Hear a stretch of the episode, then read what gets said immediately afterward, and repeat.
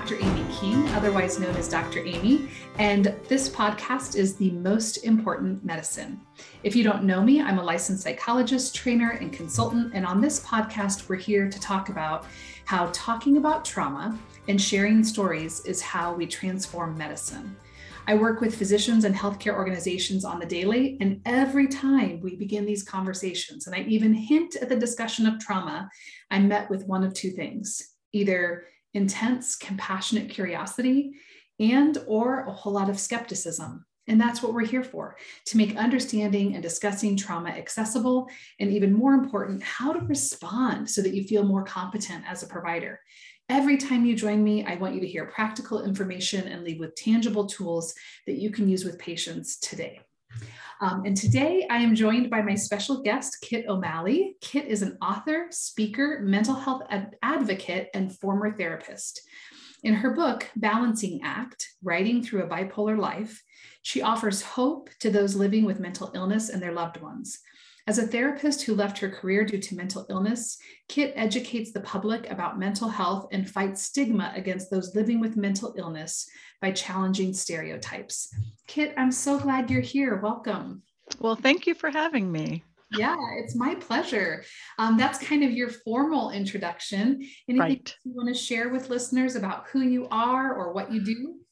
Well, I'm also a mom of a now 22-year-old college student. He's independent, and I live in the woods in Oregon on the eastern side of the Cascades. So I have lots of sunshine, which I love and need, and I love nature and flowers and just, you know, I'm more than my diagnosis and more than being a mental health advocate. So I think that's one thing that's important for people to know. Yeah, all the other aspects that make you an incredible human being. Absolutely. Let's just dive in, and I'm going to ask you a broad question. How would you define mental illness, and how's that different than mental health? That's a great question. I think everybody has mental health, right? So, and the question is, how healthy are you mentally? Mm-hmm. So we all have mental health, including those people with mental illness, but people who have mental illness have a diagnosable health condition. Mm-hmm. It's a condition that it could be, you know, it's brain related, it could be trauma related, it could be something that's caused by something that happened in your life.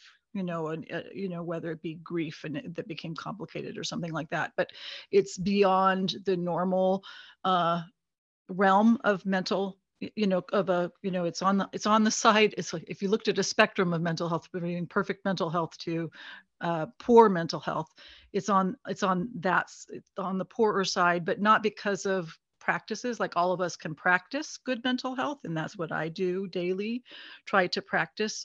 I'm not perfect, but I try to practice good mental health, like taking care of myself, you know, but there are those of us who have to take medicine or go to therapy to treat mental illness so that we can be healthier, mentally healthy. Yeah. I know we're going to talk about your story and diagnoses and kind of where you came to write this book.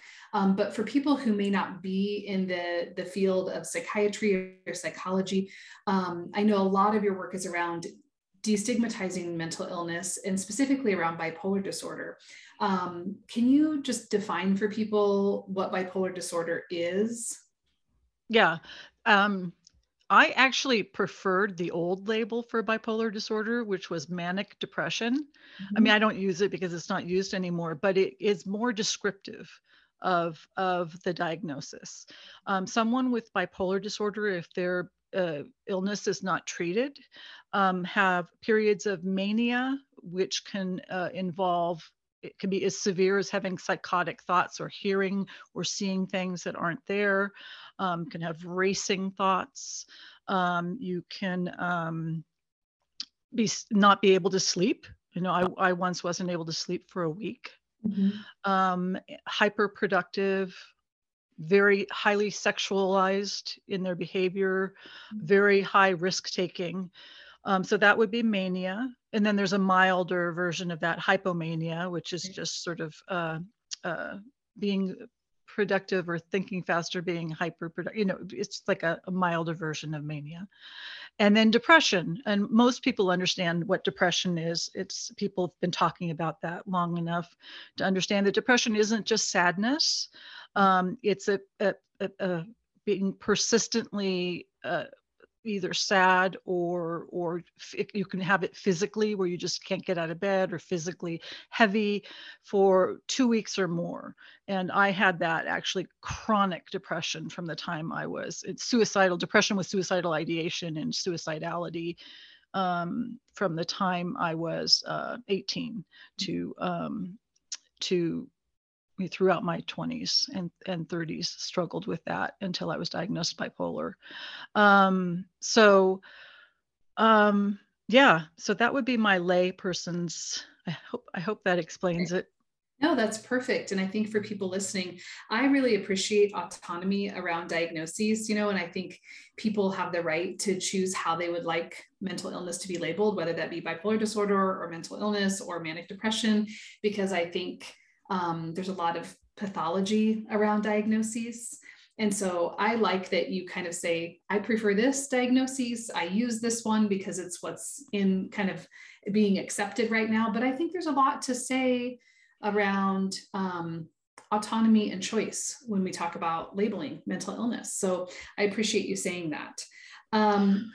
If I could interrupt just for a sec, that's another thing a lot of people, and I'm sort of an older generation, I'm 59. So this is more of a new movement of people using the term neurodivergent. Yeah. Yeah. Meaning that our brains are different than your typical normal brain. And that's a more, that's considered a more stigma-free term. Absolutely. Absolutely. Do you like that term, neurodivergent? I don't use it. But I think it's great that people are in sort of embracing, sort of trying to overcome stigmas. For me personally, I look back at like the queer movement, at people taking terms that were once used to be stigmatizing and just saying, no, you know, I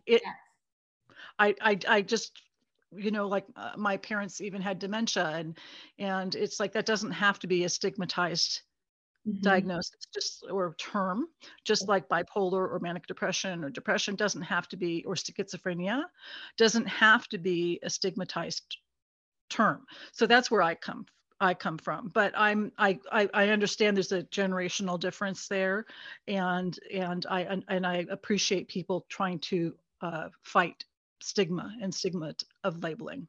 Well, and on that note, what I'll say to folks that are listening is, you know, language is ever evolving, and we're going to make mistakes, and we're going to make missteps, and we're going to have times where we want to use different labels and whatnot. And I, you know, the most important thing to me is that we ask the person who may otherwise be pathologized what they prefer, because that gives choice back. So I really appreciate you saying that. I'd love to just hear, and the listeners that I often speak to in this audience are physicians and other healthcare providers. I'd love to just hear your story, Kitt, about diagnoses. I know you went through, gosh, just the ringer when it came to diagnoses. And I think understanding someone's story is an incredible way to learn. Would you mind just walking folks through that, for what your experience was like? You bet. My journey with mental health diagnoses or mental illness started when I was an 18-year-old freshman at UCLA. I was a biochem major, honors student, very high achieving, very active on campus, but I had persistent suicidal ideation, and I thought that my family would be better off without me and that the world would be better off without me. I saw myself as a burden, and I didn't think that I was worth anything. So it got to the point where I actually had the means, the method, you know, the time, the plan, all the things that made it very high risk. I got cognitive behavioral therapy at UCLA, which helped me get through the crisis and you know, I saw myself, what I was doing, sort of, and went, oh my goodness, this is more than just thoughts. I'm actually acting on this right now. I knew I needed help and I got it. And I'm very thankful for that help. Wow. Can I ask you a question about that? Yes. So some people that are listening may not have seen what you just did with your hands, which is like you really kind of stepped outside yourself, right? And looked at what was happening and said, this isn't good, right? I'm actually taking actions towards ending my life. Right. And this is actually something that I've, it's a clinical way of calling it is dissociating. So I was able to get outside of the thought process and observe myself. And it's also something that you use when you learn what's called cognitive behavioral therapy.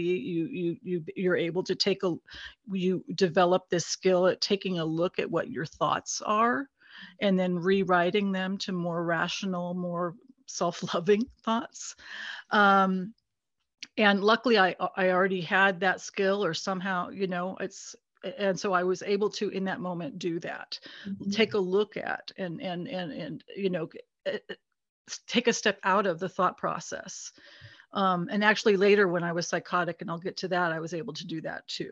Wow. So I've always had that skill, and that's a very helpful skill to have, insight, and to have the ability to step away from the thought process, mm-hmm. because, it's enabled me to stay alive. Absolutely. Absolutely. Okay. So you recognized I need help. You got into some cognitive behavioral therapy. Go ahead from there. Sorry. So I went through my 20s, I'm sorry, coping with depression by going to therapy. Mm-hmm. So, and I got a master's in psychology, and my master's is in a psychodynamic psychotherapy, which is different mm-hmm. than it's like going into your family of origin, your family, mm-hmm. basically how your family affected you. And I had an alcoholic family. So there was stress, you know, I mean, and mental illness and substance abuse tend to be intergenerational. It's something that's passed on generation after generation. And though I also had a loving family, you know, I mean, I had both, you know, no family's all bad or all good. The therapy that I was in, after several years, I became sicker and sicker and sicker, more and more depressed, because I was just obsessed, you know, like going back to how I was abused as a child. And it got to the point where I used to work with severely emotionally disturbed adolescents when I was in my mid to late 20s. And, at one point in time, I was working in day treatment, and a 6'6" boy who was big, much bigger than I was, threatened to rape me during a session. And I went to go get the phone, and he disconnected the phone. And luckily I was good at, when I was young, at sort of rushing the quarterback, which is sort of like being able to, you know, like, go, and I was a tennis player, so I was able to go back and forth and get by him. So mm-hmm. I was able to get by him and get out of the room and get help from, you know, some strong men on the staff who mm-hmm. could control him. And after that, I couldn't even get out of bed. I was so depressed. Mm-hmm. And I called my parents, and I was about 30 at this point. I called my parents and I said, I told them what happened. I said, I can't even get out of bed. I can't go back to work. I just can't do this anymore. And they said, you know, go to your doctor, get medicine. Mm-hmm. So I went to go ahead. Looking back at that moment, you know, with your therapist eyes and lens, do you think you were traumatized by that interaction? Without a doubt, I was traumatized. And that same year, I lost a high school friend to AIDS, and I lost my grandmother, who I was very close to. Mm-hmm. So there were 3 traumas in one year. Really close, yeah. All close together, and that was just sort of like, it just broke the camel's back. Mm-hmm. And so my parents said, go to your primary physician about getting medication for depression. And so I did that, even though I felt like I couldn't get out of bed. I was able to get out of bed and go to my doctor. And she put me on medication. And then I had a reaction to the medication. It was one of the first SSRIs, which is Prozac. It just felt like I was going to, anyway, I had a side effect where I felt like I was jumping out of my skin. It was just very intolerable. So she put another antidepressant that had more of a sedating, calming effect on it. It was Trazodone. And then my parents said, well, why don't you get a second opinion from a psychiatrist? And she's putting you on two medications and you're having these side effects.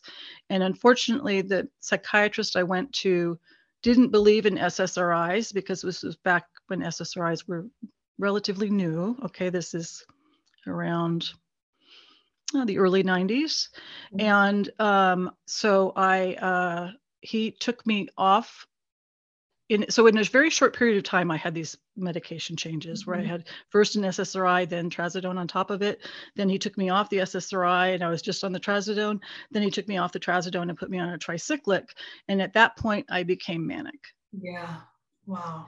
So I had a full-blown 1 week manic episode where I was very rapidly. I had three different streams of thought. I had zeros and ones going through my brain, and that's binary code. And I knew it was binary code, but I'm not a computer, so I didn't know what it meant. So, and I had thoughts about Christian mystic saints, which I was actually familiar with. It was something that I had a passion for, and thoughts about chaos theory, which is like physics and mathematics.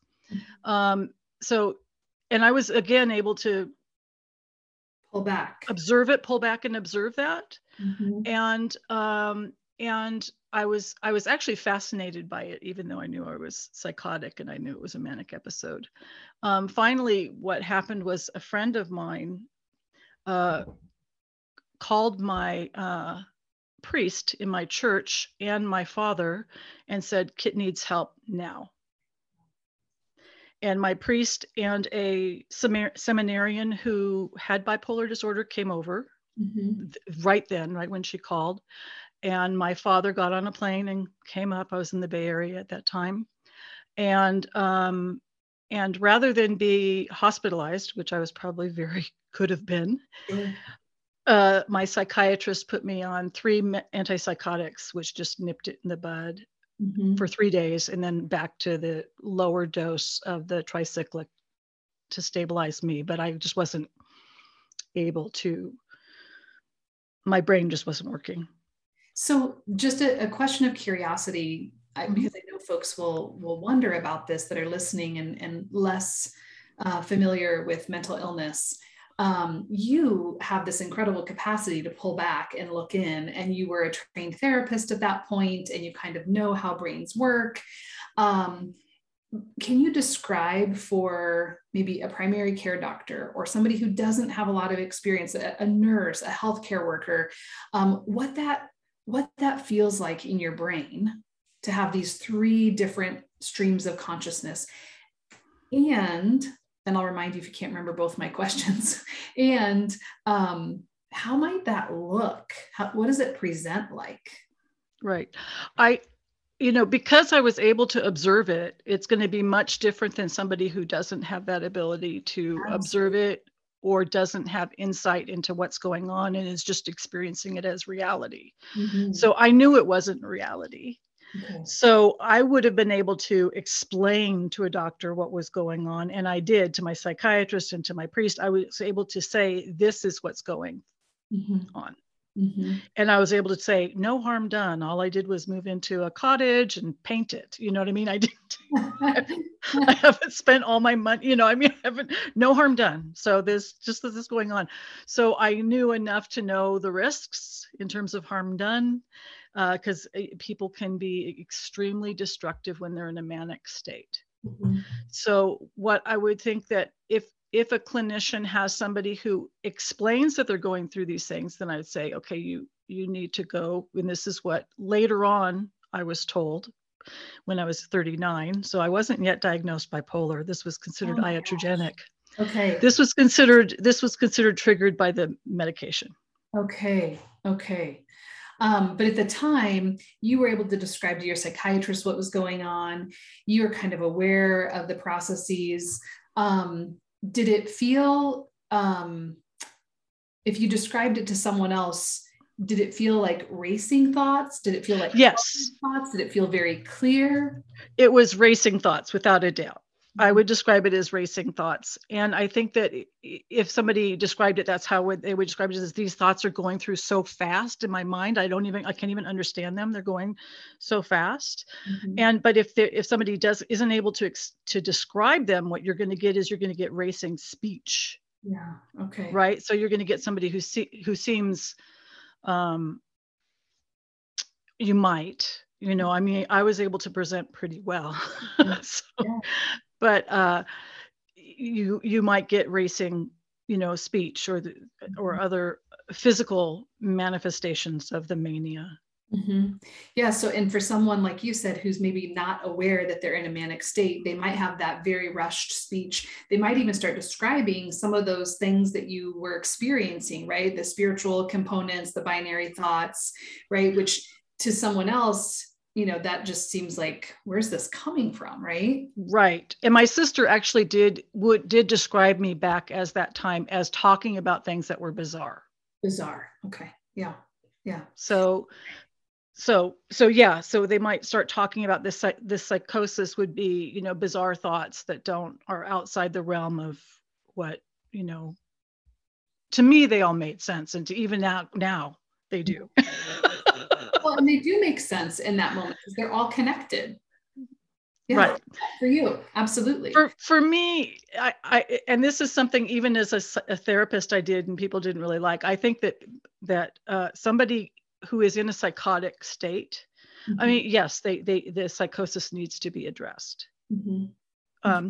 But there still can be meaning in the thoughts. Yes. So I think that the fact that there still can be meaning in the thoughts should be respected.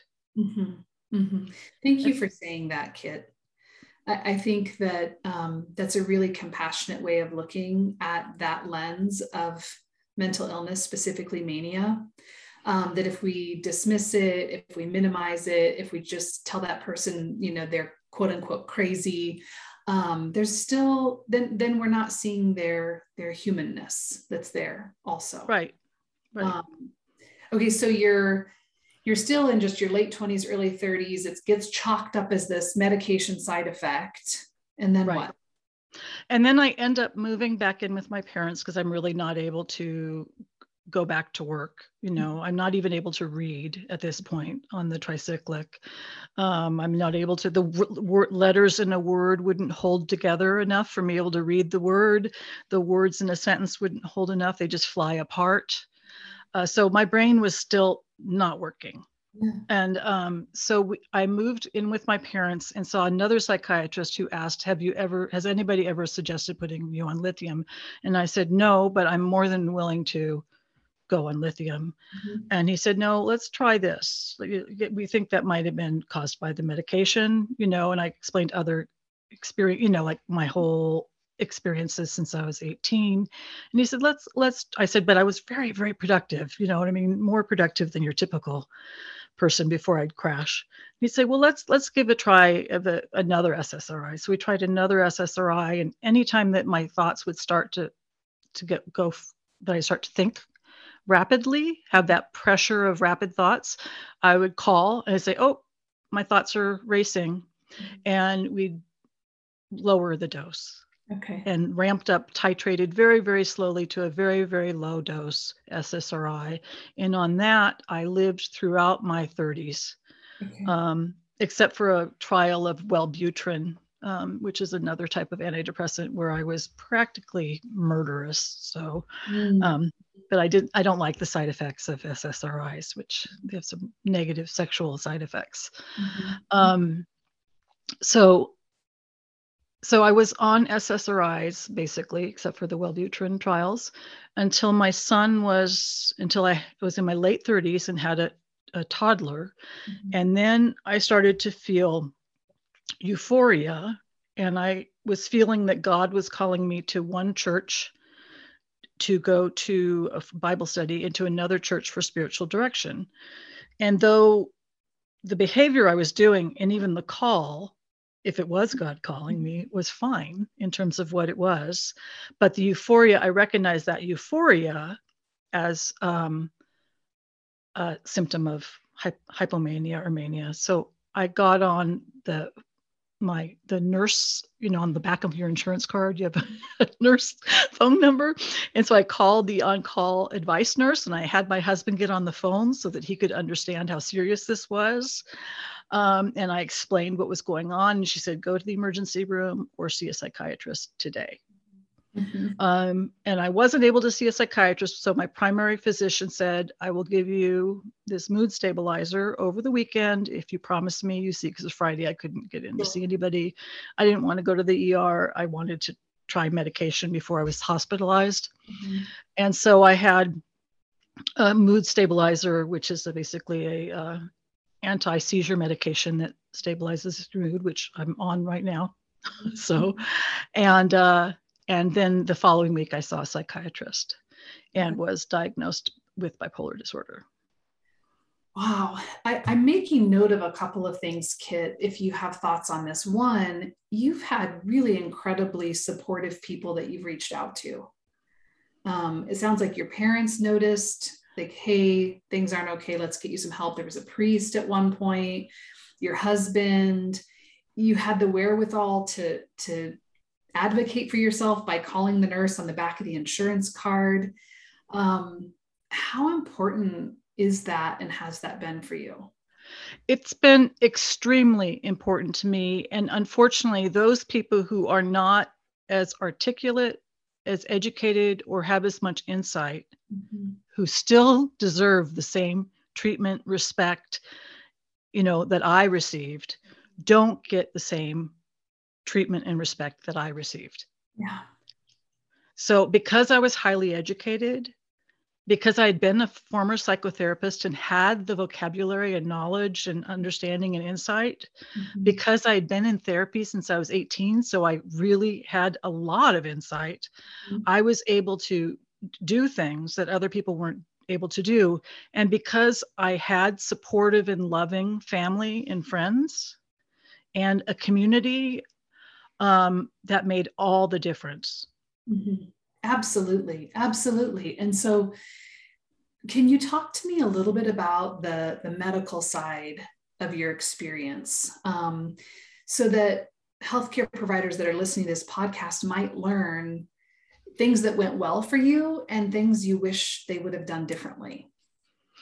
Right. Well, the first internist I went to, my first doctor, did fine. If I stayed with her, I probably would have been okay in terms of coping with the depression. Mm-hmm. And after I was stabilized on medication with a psychiatrist when I was in my 30s, I actually then sought treatment with primary care physicians, because I thought that my diagnosis was chronic depression, which is called dysthymia. Mm-hmm. So I thought my diagnosis is something that a primary care physician can handle. Mm-hmm. But when I was and I continued going to therapy, but when I was in therapy and when I was visiting a primary care physician, I would say, I am probably not just depressed, but I still didn't go to a psychiatrist. Mm-hmm. Mm-hmm. So if somebody says, I am probably not just depressed, I'm really, really productive, I have a tendency to be a workaholic and then crash, things like that are tip-offs that maybe this person has a more serious mental illness than depression, that maybe this person needs a referral. Yeah, that's what I was going to say. Do you wish your primary care doc would have pushed you a little bit more to see a psychiatrist or a psychiatric nurse practitioner at that time? Yes. Okay. Okay. Yeah. And that's probably the flip side of being articulate and well-educated, right? That they didn't feel like they could push you in that direction.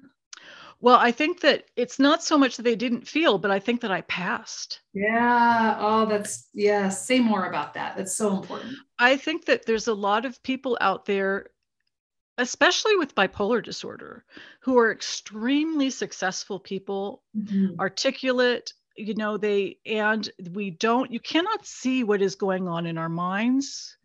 And unless we tell you, you do not know that we are working 12 hours, 14 hours a day. You do not know that that is not a healthy, you might not pick up that that's not healthy behavior. Mm-hmm. We might not be telling you about the things that we are doing that are unhealthy and that are manic, that are, you know, and so if we're able to present and look like we're well, doesn't mean that we are well.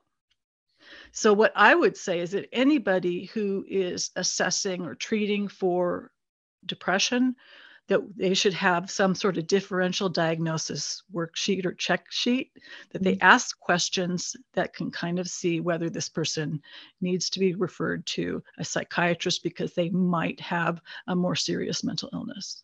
Yeah, I can hear my friend and colleague, Dr. Chang, in my head saying, always use questionnaires, even if, you know, to rule out, because it's objective data. You're asking everybody that question. If somebody's presenting with depression, for instance, but they're telling you these, like, let's just give them a data-driven questionnaire that can look at alternatives so that we can make the best treatment decisions possible. But I think often what happens is that we rely on kind of anecdotal information, or, you know, don't fully explore other possibilities, the dual, you know, other differentials, as you were saying, and then we miss maybe helping someone. Do you feel like, I mean, like that, it seems like a decade went by, Kitt, that you didn't have the appropriate diagnoses.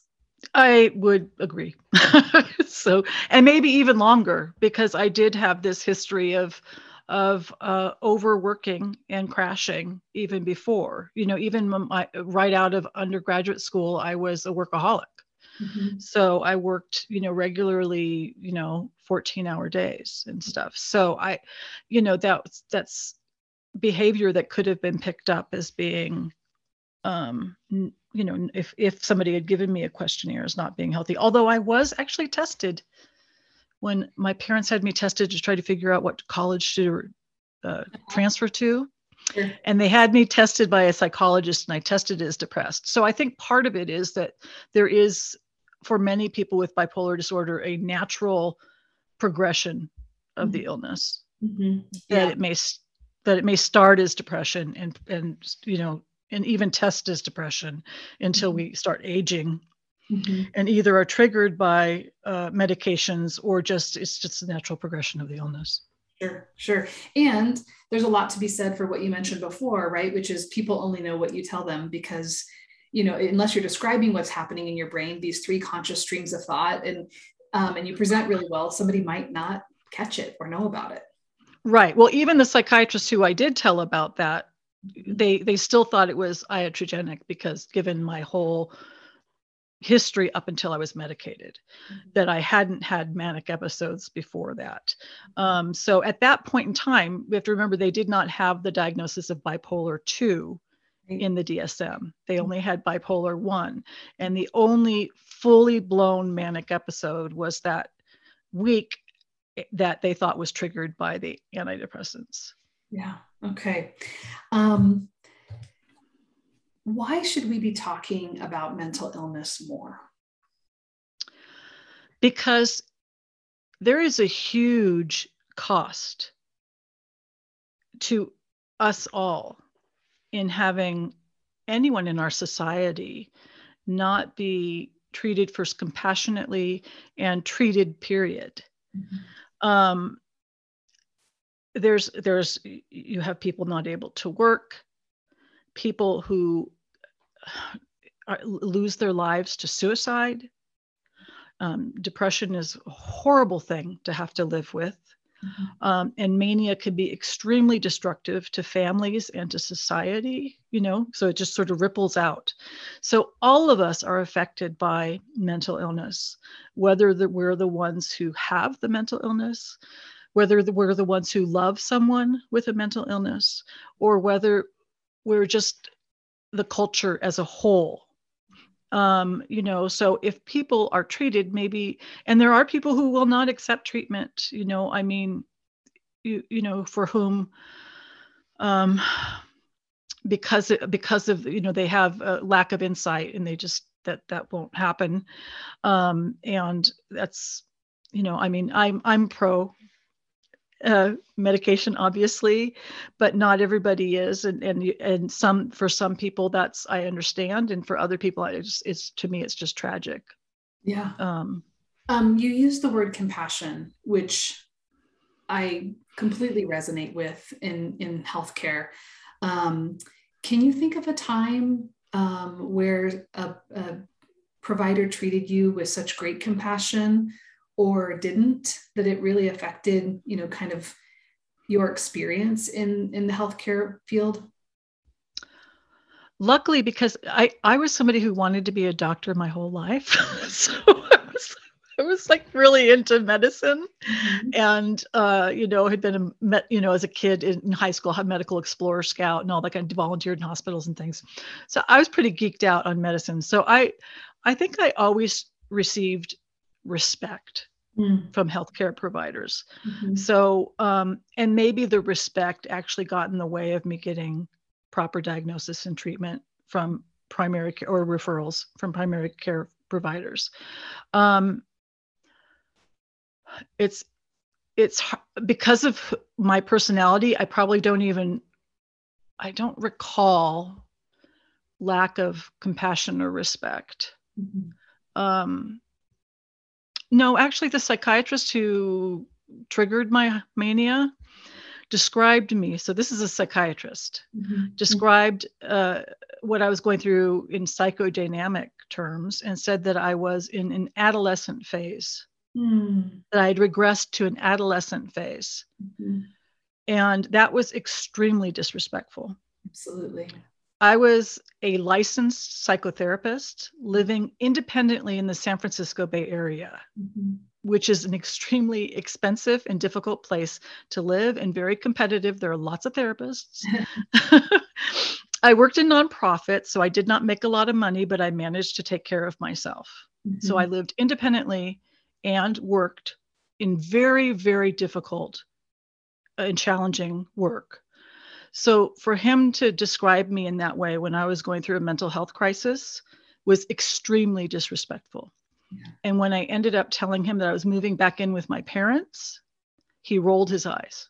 Mm. My parents, for whatever dysfunction or whatever we had in the family, which every family's going to have some dysfunction, just rose to the occasion. Mm-hmm. Mm-hmm. I moved in, and the first thing was just heal, you know, take me to the doctor.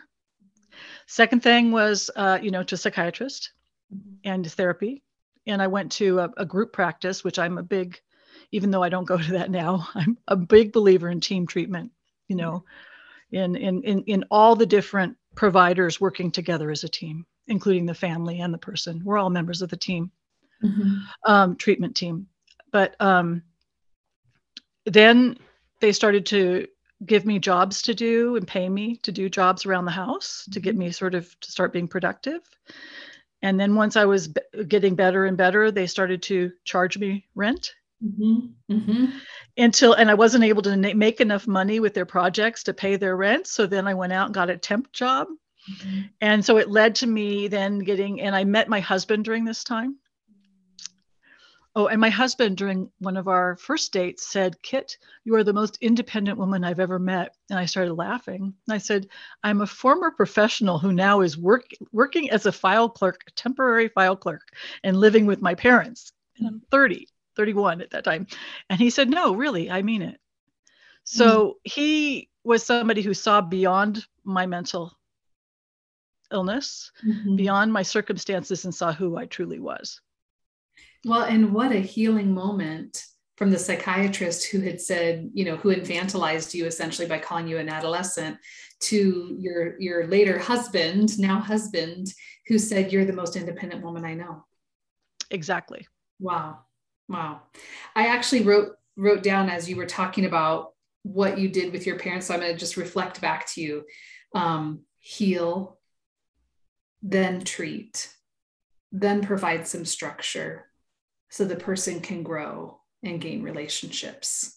I mean, I couldn't write a treatment plan better. Yeah, they really helped me. They saved my life. I mean, so any resentment I had, or the therapy where I was always, being told, oh, I was abused by alcoholism. I'm like, you know what? And I had worked with some extremely dysfunctional families where I still had compassion for the families and could see that the families actually did love, but they were just caught in intergenerational, trauma. Yeah, they didn't know another way of doing it. Mm-hmm. So, and my parents clearly loved me. Mm-hmm.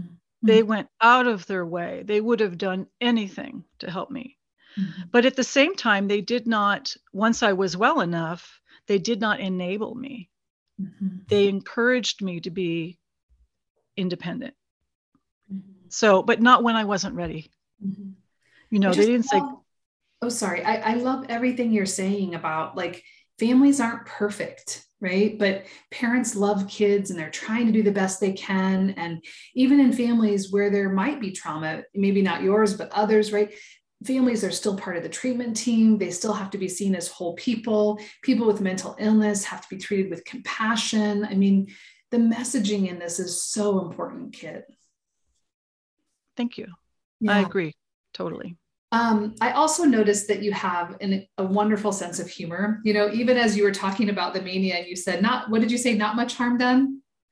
No harm done. No harm done. You just painted a cottage, right? Yeah. We weren't doing some of the other destructive things that can happen during mania. How do you keep that sense of humor now? I think that a sense of humor is one of the best coping mechanisms there is. Mm-hmm. So, and I'm lucky in that I have a really funny husband. Unfortunately, he has a dry sense of humor, so he can keep me going for a while because I'm gullible. But I also think that in marriage and in relationships, it's key. Yeah. Oh, agree. Yeah. Okay. I have some, what I call rapid fire questions to kind of wrap up for today. Are you ready? Yes. Okay. What's one thing people get wrong about folks with mental illness? They think that, well, first of all, that people with mental illness are necessarily dangerous. We are not necessarily dangerous. Very, very, very few of us are dangerous. And there are dangerous people who do not have what we would consider a mental illness. They might be conduct disordered or not have empathy, and the other thing is that, that we are defined or limited by our mental illness. I have had to change in my life what my goals were. But in being 59 years old, I'm able to look back and say, well, actually, everything had a purpose in my life. Everything had a purpose and brought me here to what I'm able to do today. And so everyone, whether or not you have a mental illness, has a purpose. Absolutely. And everyone has a value and is worthy of love and compassion. Mm-hmm. So I think that's the main thing. I always want to say to those who have mental illness and to those who love someone who has mental illness is that you are not alone, that you are enough, because I know it's really hard to be a caretaker of somebody who has mental illness too. I've been in more than one role in my life, that you are lovable and loving and all that stuff, all the good stuff. All the good stuff. If you could go back and talk to young Kitt, what would you tell her? Exactly what I just said, because I was a perfectionist and I was really hard on myself. Mm-hmm. I had very high expectations that ever since I was very, very, very young, that I was to be a doctor and go to Harvard Medical School. Mm-hmm. So my suicidal depression at 18 stopped that path. I had to reassess that. Mm-hmm. And I felt like a failure. I actually didn't tell myself, my parents didn't tell my parents that I had been depressed that year because I was so ashamed of it. Yeah. So I think one thing is there's no shame in having a mental illness. It's not a failure. That very self-compassionate message of that you are enough and you are loving and lovable and that you have a purpose. You might not know what that purpose is in the moment when you're in the middle of it. It might not, you might not be clear for many, many years on what that purpose is. We don't always know. So, but you do. Yeah. Yeah. It's interesting you say that. Often in my private practice, what I say to folks is, I'm here to hold space until you find that purpose. Perfect. Right? That you are worthy and lovable, and until you see it and believe it, there are other people to hold that for you. Right. Yeah. And that's another thing. I know that there have been a lot of like pop psychology people say, oh, you can't love others until you love yourself. Well, that's not right. Mm-hmm. And it was my love of others and their love of me who held me, mm-hmm. right? In addition to psychotherapy, mm-hmm. until I was able to do it myself. Mm-hmm. And actually, I used to work with pregnant and parenting teenagers when I was in my 20s also. And I was able to use their love for their infants and children as a leverage point to help them to love themselves. I love that. Yes. Okay. Last question, tough question. It's 11 o'clock at night and you have a food craving. What do you reach for? Oh my goodness. Well, I can't have chocolate because it'll keep me up all night. So I usually go for salt. Actually, my favorite is, cheddar popcorn. Cheddar popcorn. Nice. White cheddar popcorn. Yeah.